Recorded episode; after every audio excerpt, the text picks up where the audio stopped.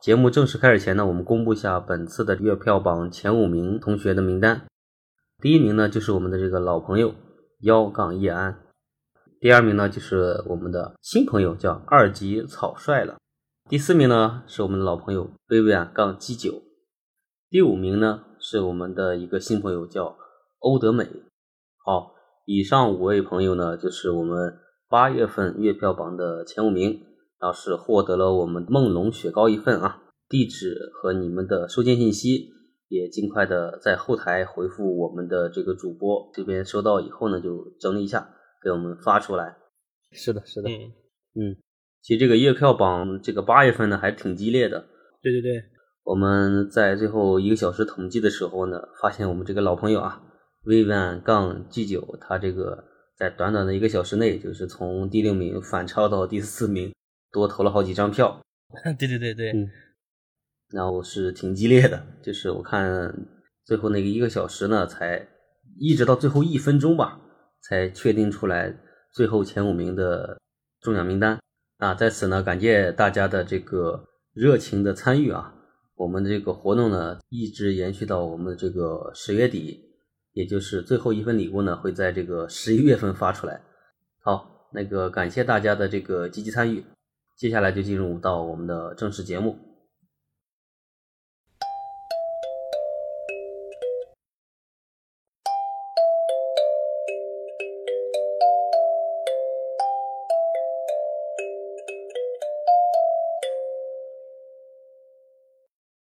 Hello，大家好，欢迎收听机动单车，我是小贤。我是夹鸡腿，最近确实更新频率有点乱了啊，就对是有的时候我周三，有的时候我周几，反正就时间上确实不太固定。这个也是因为最近事情一直是比较多，啊、对工作上啦，生活上啦，反正就导致时间没有以前那么规律了。嗯，，对，嗯，大家多体谅一下小贤啊。然后也给大家说一个好消息，就是小贤已经进入尾声了。就是我们可以再正常一点，包括这个更新的频率啦，还有更新的这个次数啦，也会逐步的恢复啊。对对对，嗯嗯、那我也替同学批评一下你啊， 这个剪辑的实在时间太不固定了。对，要这个什么虚心接受啊，我们这个同学的这个这个这个批评。是的，是的。嗯，嗯，同时呢，就是后面呢，我们也会多准备一些比较呃好一点的故事吧，因为最近这一阵儿确实故事的质量有点参差不齐，然后是那个包括故事的这个呃时长啦，然后是有的同学也会提出来，觉得这个时间不太够，那我们就嗯就多找一些好的再给大家讲。行行行。嗯然后我们的活动再给大家这个 再讲一下啊。嗯，就是每个月投月票榜的前五名，对，是可以获得梦龙雪糕一份、嗯啊。然后在这个今年年底啊，十二月三十一日晚上，我们会去看这个月票榜啊，排名第一的那个同学嗯送一克金豆啊。啊，对，是的， 我们的能力有限啊，别人送金条，啊他们是抽奖、嗯啊，我们就很明确啊，就送第一名啊。对，多付出多得回报。对对对。然后后面我们也在想啊，就是嗯，后面的啊也送一些东西哈。对我们也没想好，就是咱们后面的一些，比如说二三名啦，然后是送一些比较合适的小礼物。对，嗯或者是说，嗯，这个看看，嗯，行，到时候我们看前几名，到时候再确定一下数值，到时候再给大家公布吧。对对对嗯，反正大家积极参与我们的活动，肯定对对是不会有落空的。对嗯对。然后还有啊，就是上次呢，有听友给我们反馈，就是说一直没有收到雪糕啊嗯。嗯，大家呢，第一是要及时看我们在这个喜马拉雅上给你们发的消息嗯，第二呢，就是有陌生电话还是要接一下，因为上次有一个听友。嗯他的雪糕就是一直没有，他说一直没有收到，嗯然后后来我账号发给他之后，他去查了，嗯结果发现他忘了拿，然后就坏了，嗯，太可惜了。太可惜了。嗯，所以说就是大家如果参与活动，或者是已经给我们发过这个消息的，但下次我们也自己注意一下吧。就如果说单号有的话，就尽量咱们给咱们的听众也发一下，让他们也关注一下这个快递消息。对对，大家还是要注意一下啊。嗯，行，好，那就废话不多说，我们就进入今天的故事。行行行啊，这个故事呢是讲了一个老中医的故事。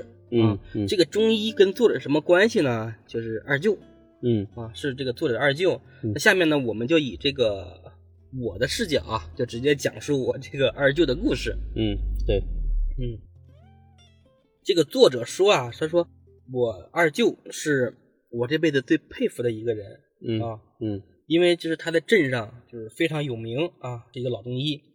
说二舅呢，就是行医四十多年，嗯，是镇上首屈一指的非常有名望的一个老中医。悬壶济世，对吧？对，嗯，这个二舅呢本身还比较内向啊，他也不跟别人去炫耀啊，说我这辈子多么牛逼，我看了多少人治过什么病是吧？嗯，救了多少人？对，赚了多少钱啊，啊都不说，嗯为人比较低调。嗯一般有病人啊来的时候呢，二舅就是先号脉，嗯然后再询问病因，嗯察言观色以后再这个开药。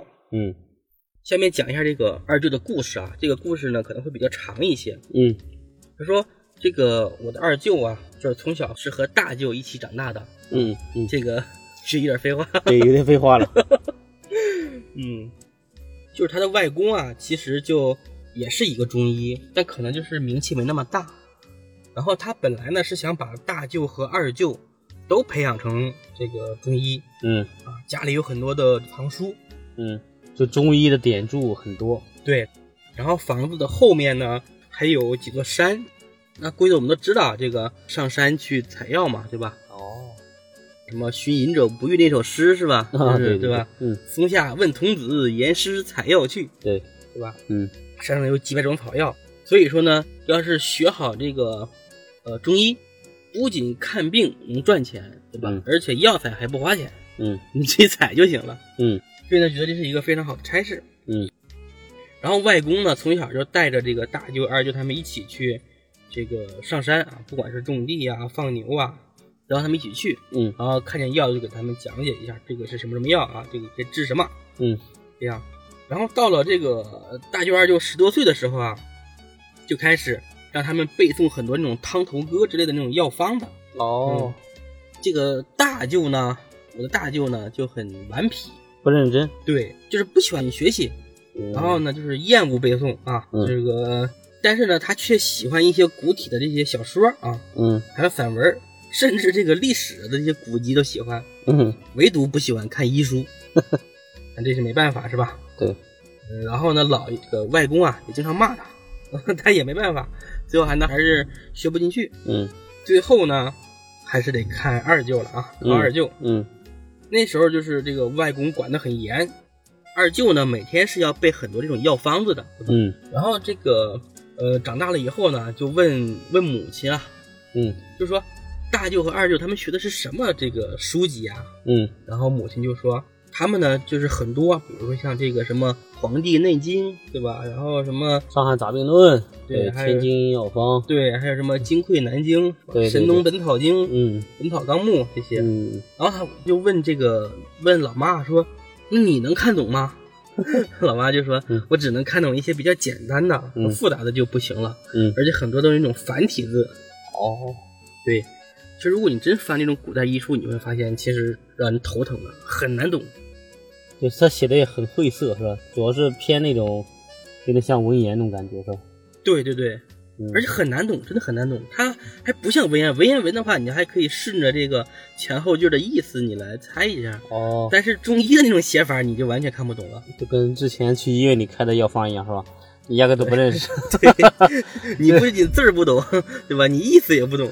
这个是一脉相承的，这个。对，哦，就是二舅其实已经背了很多那种药方之后哈，嗯但是呢，就是有我们中国有一句话嘛，叫什么“纸上得来终觉浅”，对吧？嗯，原知此事要躬行，对，对吧？你真想成为一个大夫，你还是得这个怎么说呢？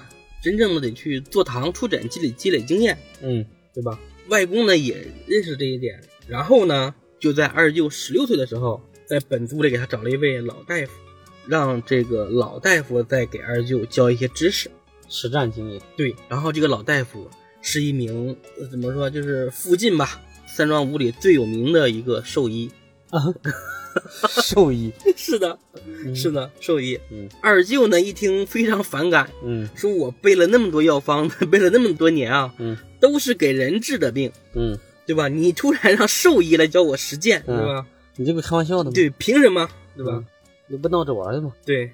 然后二舅呢就非常的不配合。嗯平时二舅呢是一个乖的孩子，也比较木讷，啊木讷少言啊。但因为这事儿跟姥爷啊，就是跟外公嗯大吵了一架。嗯然后二舅的爷爷呢，那就是我的太爷爷了，不是呃，太姥爷，啊，对吧？太外公，二舅的爷爷，嗯嗯对吧？嗯，对对对对，吧？嗯。然后呢，就跟他这个开导开导他啊，他就问啊，就爷爷就问二舅说：“你觉得这个人生病治病啊，你觉得是人好治还是动物好治嗯，？”小仙，你说那肯定人啊，人好治是吧？对啊。你包括现在我去医院里面看病，对吧？我哪嗯疼我可以跟医生说，但是我带我家的猫去看病就不行。医生说哪儿病哪就得病，医生说哪掏钱哪就得掏钱， 啊，你嘁里咔嚓检查一大堆，发现没有 病。你说的是这个是吧？嗯，对，中国所有的学科里面，这些医学科里面啊，你觉得哪一科最难？医学科啊，嗯，外科，外科嗯，最难的是儿科，哦，对对对对，对，因为小孩儿不会说话，嗯，跟猫狗一样，对，所以呢，兽医也挺难的。对，兽医也比治人要难，因为它动物不会说话，对吧？嗯就是你只能让兽医来给你检查，是吧？是什么病你才能治。对，嗯。然后爷爷说，为什么要让你先去学兽医呢？是因为说，兽医你去学一学，是吧？你去练练经验，然后呢，你把这个动物给治死了，啊，呃，背的责任呢也不用大。但人不行，人命关天呀，是吧？嗯然后经过这个二舅爷爷的这一番劝导啊，二舅呢就行吧，豁然开朗啊，这个这思想就通了。嗯就那我就先拜这个老先生当徒弟，然后再说。这样呢，二舅呢就开始 哈一段时间的兽医之旅。嗯，他的实践生涯，对，二舅呢在学了一年的兽医之后啊，二舅就发现兽医也不简单。是吧？对，而且你有没有发现，就是比如说人看病，对吧？还嗯有什么内科、外科这种科哪种科很细致。嗯，但兽医的话，你没有分科，兽医没有，对，就猫狗都一个人看，甚至有的时候去动物医院里面，有的时候医生还在看兔子、看羊驼、看小仓鼠，啥都可以看。全都通用了哈。对对对，说这个老先生啊，就是他这个师傅啊，给这个动物用药的时候啊，用的都是给人用的药。其实想也是啊，也只有人用的药材嘛，对吧？嗯，但对，是就是你根据不同的动物啊，你比如给牛用的量，嗯跟给兔子用的量，对吧？跟鸡、猪、狗用的量都不一样，嗯，对吧？然后就觉得啊，这个中医果然是博大精深啊，玄而又玄啊，有意思。后来二舅在这个行医之后啊，就是曾经有同行啊，就是嘲笑挖苦那，就是说，你哎呀，，这看猪牛羊狗对的你来一个过来跟人看，你这个看兽医的人嗯也来给人看病，但是二舅呢不以为意啊，无所谓，嗯，我就看了，怎么着？对啊呀、不服你别看了。对 呀、然后二舅呢，前后跟着这老先生啊，就是一共是前后是学了两年的这个兽医啊。，对，就那个时候呢，已经是在生产队干活了。哦，后来这个二舅啊，这个初中毕业以后啊，赶上了这个文革啊。嗯然后外公觉得这个二舅学的差不多了啊，就托人啊，让二舅去这个乡公所啊，去镇上兽医站工作。嗯，那个时候的兽医站啊，就是其实挺辛苦的。你想那个时候都是生产力发展的比较慢嘛，对，而且那个时候用药什么呃医学也不行啊，所以说还是以中医为主。嗯，你兽医的话，说实话老百姓更在乎，因为那时候都是没有什么财产嘛。嗯，然后二舅呢去那儿干活，白天呢干活，晚上就自己去整理药方学习。嗯，我发现这个坚持学习是很重要的事儿哈、就是不管多牛的人，一定要坚持学习。对，所以说其实他牛逼的人，他其实并不是说他本来就牛逼，他就是自己不断的学习，不断的进步，他可能就是积累的知识越来越多嘛，对吧？对对对，我发现这个积累的力量真的是太强大了哈、对，不要小看时间的力量，对，还有时间不要浪费， 如果你浪费也没啥力量。 是的，是的，你看我们中午不睡觉，对吧？来家录节目，对对对，就不断的积累我们的音频量。对对对对对，积少成多嘛。对，二舅呢嗯，当了这个三年的兽医以后啊，嗯开始慢慢的啊有名气了，嗯逐渐的呢开始给人开药方子，对。然后他其实开始也不会去看一些比较这个大的病啊，就是一些头疼脑热啊、咳嗽发烧之类的。嗯，然后呢，周围的人呢就知道了，啊这个人牛啊，不仅能给兽治病，还能给人治病。简直就是人兽医啊！对，后来啊，后来呢，文革结束了，嗯啊文革结束了呢，这个社会的这个秩序就逐步恢复了嘛，嗯恢复了呢，然后呢，还是外公又托人给二舅呢、嗯去了那个镇上的四医院啊、哦去看病找。了个对差事，这个四医院呢是第四中医大学的这个附属分医院啊，哦，那时候在镇上非常有名。嗯我怀疑他应该是在这个呃中国的大城市这个扩张之前，有可能在某个大城市边缘的一个村子里面，对吧？就是城乡结合部啦，或者什么镇上的，对吧？是的，是的，嗯，这个医院啊，在镇上非常有名望啊，二舅觉得哇，这么好的工作，啊谢谢老爹这个给我找的工作啊，觉得是我啊这一身的本事终于要施展了啊。对对对，对，结果去了之后，这嗯个让他看收，不是让他看事儿，这个院长呢就说。你这么年轻，才二十几岁是吧？而且听说你以前干兽医的是吧？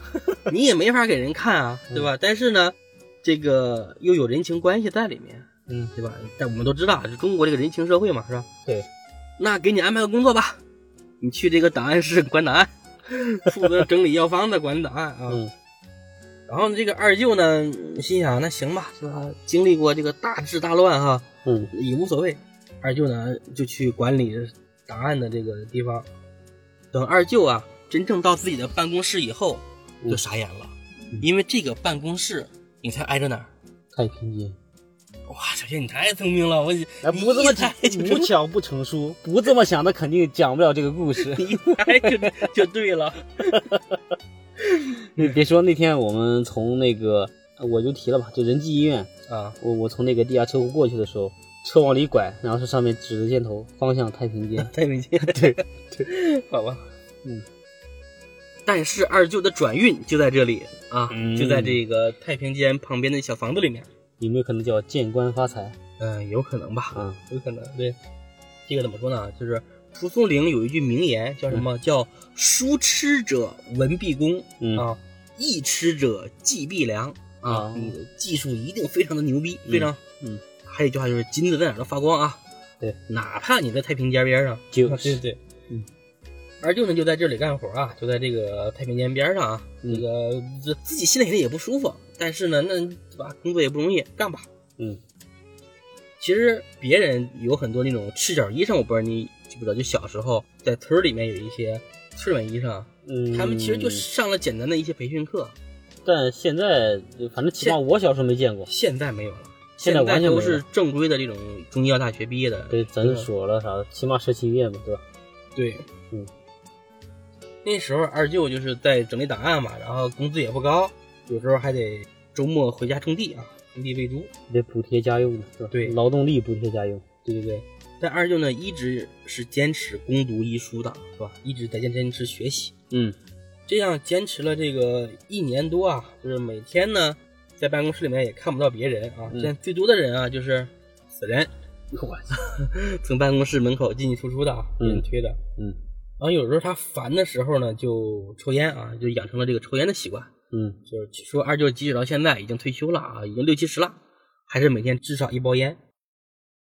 说后来啊，二舅就在整理方子的时候就发现啊，这个医院里面啊有两位老先生的方子开的呢非常好，嗯，哎二舅每次整理他们的方子的时候就会还会记一记看一认真看。背一下。对对对偷师学艺，对，而且有时候呢，他还遇到不明白的地方还会去请教这两位老先对生。这两位老先生，嗯，说有一天下午，应该是四点钟的时候，二舅呢正在这个档案室啊整理护士送过来的这个档案，嗯突然啊，在这个档案室的门口进来了一个胡子拉碴的一个中年男人啊，嗯这个汉子呢，一共看上去也就三十多岁的样子啊，庄稼人，就是一脸的老相啊。我们都知道，其实，在村里面干农活儿会比较显老，风吹日晒的。嗯，然后二舅呢就打量那个人，就问他说：“你来干嘛？你是谁呀、对呀、你来这儿干嘛吧档案种地。？”他说：“我来找那个某某某医生给开的方子。”我二舅很奇怪，他说：“我这里从来不来病人啊，对吧？嗯每周来的最多的就是一个护士啊，送这个送答案的，送完就走。然后这个病人呢就太奇怪了，然后就说你去前面的那个看病的大楼里面去找，嗯对吧？你去找医生，我这儿没有。然后那个大汉呢就走了，我二舅呢就继续整理这个档案。到了第二天中午一点多的时候，二舅的门口啊传来一阵急促的脚步声，嗯，然后伴随这个脚步声啊就有那个推那个死尸的那个车，那咕噜咕噜走那个轮子的响声，就然后是担架是吧？就是那种推车嘛。担架推车那对个。对对，然后呢还有人在哭啊，是吧？哭声。嗯而且奇怪，这每天啊，就是来的时候呢，都是这些死人推过来，对吧？家属一般都不跟过来，今天怎么还有哭声，是吧？嗯然后呢，他就起来去看热闹，然后那女的就一边哭呢，一边念叨说，反正有好几个人啊。那个女的就一边哭一边说啊，就是说你就在这儿死吧，反正你也活不了了。说等我回去整理好再把你拉回去下葬，给你办后事。然后那个男的呢，就躺在这个担架车上，嗯然后肚子呢鼓鼓的，应该是腹部的病啊。双手呢已经没有力气，然后眼睛呢还在动，就是人还没有完全死。嗯对，那个车呢经过二舅门口的时候啊，二舅就打量了那个男人。突然，二舅就认出来了，你猜这个男人是谁？嗯，这男人是谁？不知道是前面来给他找房子那个人。啊，对，找房子那个人。然后呢，所以说就可能是他的魂，你先听我讲完啊。 可以，这二舅呢就好奇，就问那女的说：“你咋回事？这病人还没咽气呢，怎么往太平间就推啊？对吧嗯，？”然后那女的说：“这男的是得了肝癌，哦，得了肝癌，然后医生呢给他治了半年啊都没治好，说躺上几个月了，说上个礼拜啊就冻得肚子就疼的厉害了，嗯然后呢就来这儿这个啊来医院打针，嗯，然后呢也没有办法，医生说已经没法治了，啊无力回天了，对，然后呢医生让我们直接拉回去安排后事，说但是我们家离得又远，从这里直接拉回去吧，那这人就得死在半路上，然后就说就想先停在这个停尸房这里，我先回去把家里面打理好，准备好后事再再来接他。嗯嗯，二舅呢听完之后就说说你先别急啊，我我来看一眼。然后二舅用手指一摸啊，这个人还有呼吸。二舅就说你这样，我看他呀还有点希望。嗯他说要不这样，反正你们也这个程度了，说我给你开一间方子，我不要你钱，你呢去医院外面的药房里面去抓药，你今天晚上先给他喝啊，要喝六次，如果到明天天亮他还活着，说你就过来找我，我再给你开一剂药，如果死了呢，你就不要来找我了。那个女的听完了后啊，就抹了抹眼泪，也感觉是这个抓住了救命稻草啊，然后呢就进了二舅的这个办公室啊，档案室里面。二舅呢就拿钢笔给他写了个方子，他说：“你去外面抓药，因为我现在不是坐诊的大夫，对吧？我如果开了药方子，医院会批评我的。”然后这女的听完了之后呢，就千恩万谢，就赶紧走了。结果就很奇怪啊，按照二舅的方法啊，一夜服了六次，到了早上，这个男的喝第六副药的时候，喝完就说想喝稀饭，眼睛睁开了。嗯这女的就喜出望外，心想这是神药啊， 真管用。嗯然后到了中午，那女的又来找二舅，二就说：“这个医生啊，你可真是厉害，我男人还活着，那你就再给我开点药吧。”嗯然后啊二舅呢就又给他开了三天的药，嗯说这三天药啊每天都不同，嗯，一副药喝三次啊，就这样喝了三天。到了第四天，那个人就已经可以下地了。嗯你说说神奇不神奇哈？后来呢，那个女的又找二舅给开了一周的药，然后过了半个月呢，这个男的就已经好的差不多了啊，就是差不多七成。那家人就非常开心，然后呢就开开心心回家养着了。说后来有一天早上啊，刚上班就听外面啊就是放鞭炮的声音，噼里啪啦的，还敲锣打鼓。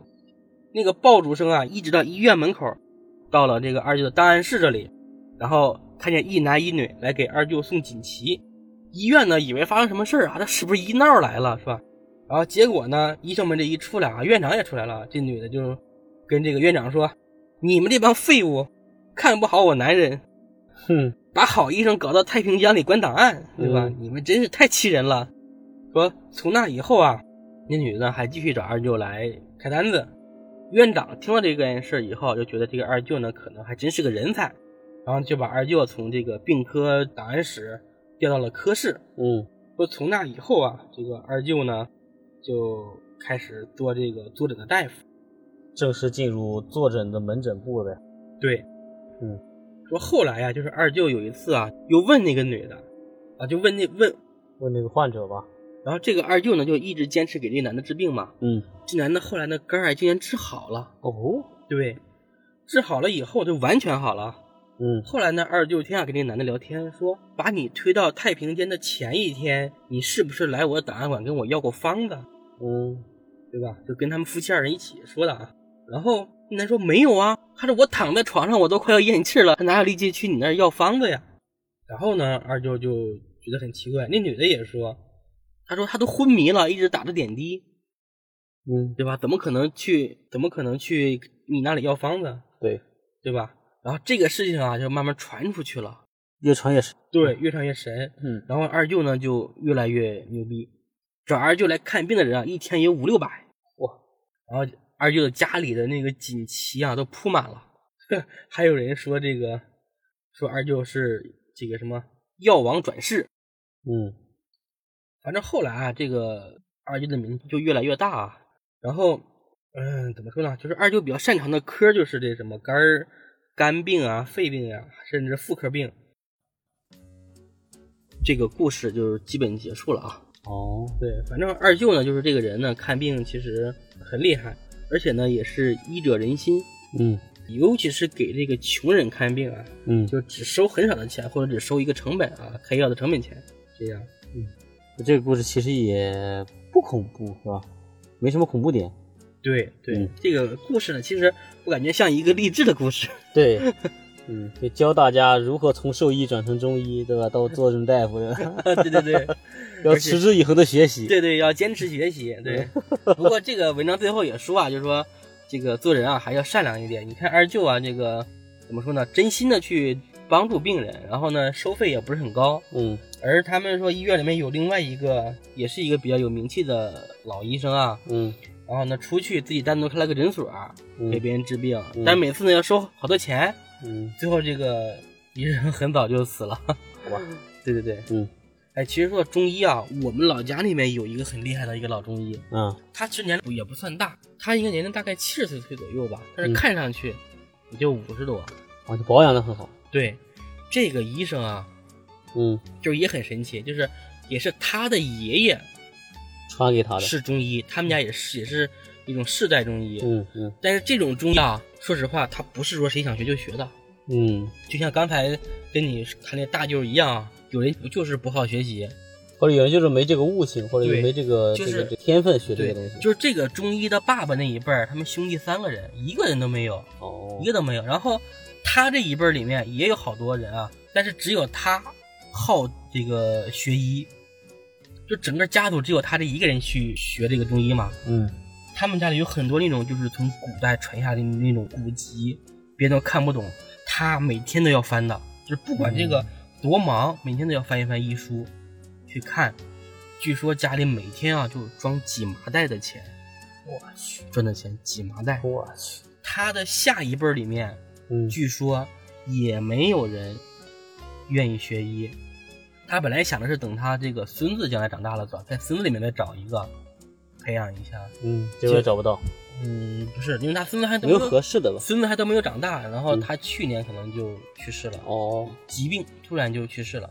看来老中医自己也没法救自己。啊因为我去过他那里几次啊，嗯真的，我靠，就是每天那门口都堵满了车，你看那个车牌号啊，嗯最远的有云南的， 我去，然后北京的、内蒙的、黑有龙江人的、稀松平常，太多了。山东的、山西的，哇，真的太多了。嗯他救的人真的很多很多，嗯，这个中医也很厉害的。你可以发掘一下他身上的故事，嗯可以，到时候回去问问。嗯，对如果认识的话，这个中医确实很厉害嗯，就就是看你第一面绝对不会问你你是哪儿不舒服，嗯，就给你把脉，把完脉之后给他说一条，问你是不是。哦，你说这个网上，嗯，那些不相信中医的，遇见这样的中医，你说他会不会改变他的想法？不好说。那行吧，那我们这个故事就就到这儿吧。嗯嗯，今天的故事就讲到这里。对对，大家多支持我嘛！如果大家有好的故事，一定要给我们分享啊！嗯，好，同时呢也帮我们节目多点点赞，对吧？对对对，多点赞，多评论。嗯，嗯， 然后是那个积极参加我们的活动。对对对对，嗯那行吧，就在好这里啊，那今天故事就讲到这儿啊，拜拜嗯，嗯，拜拜。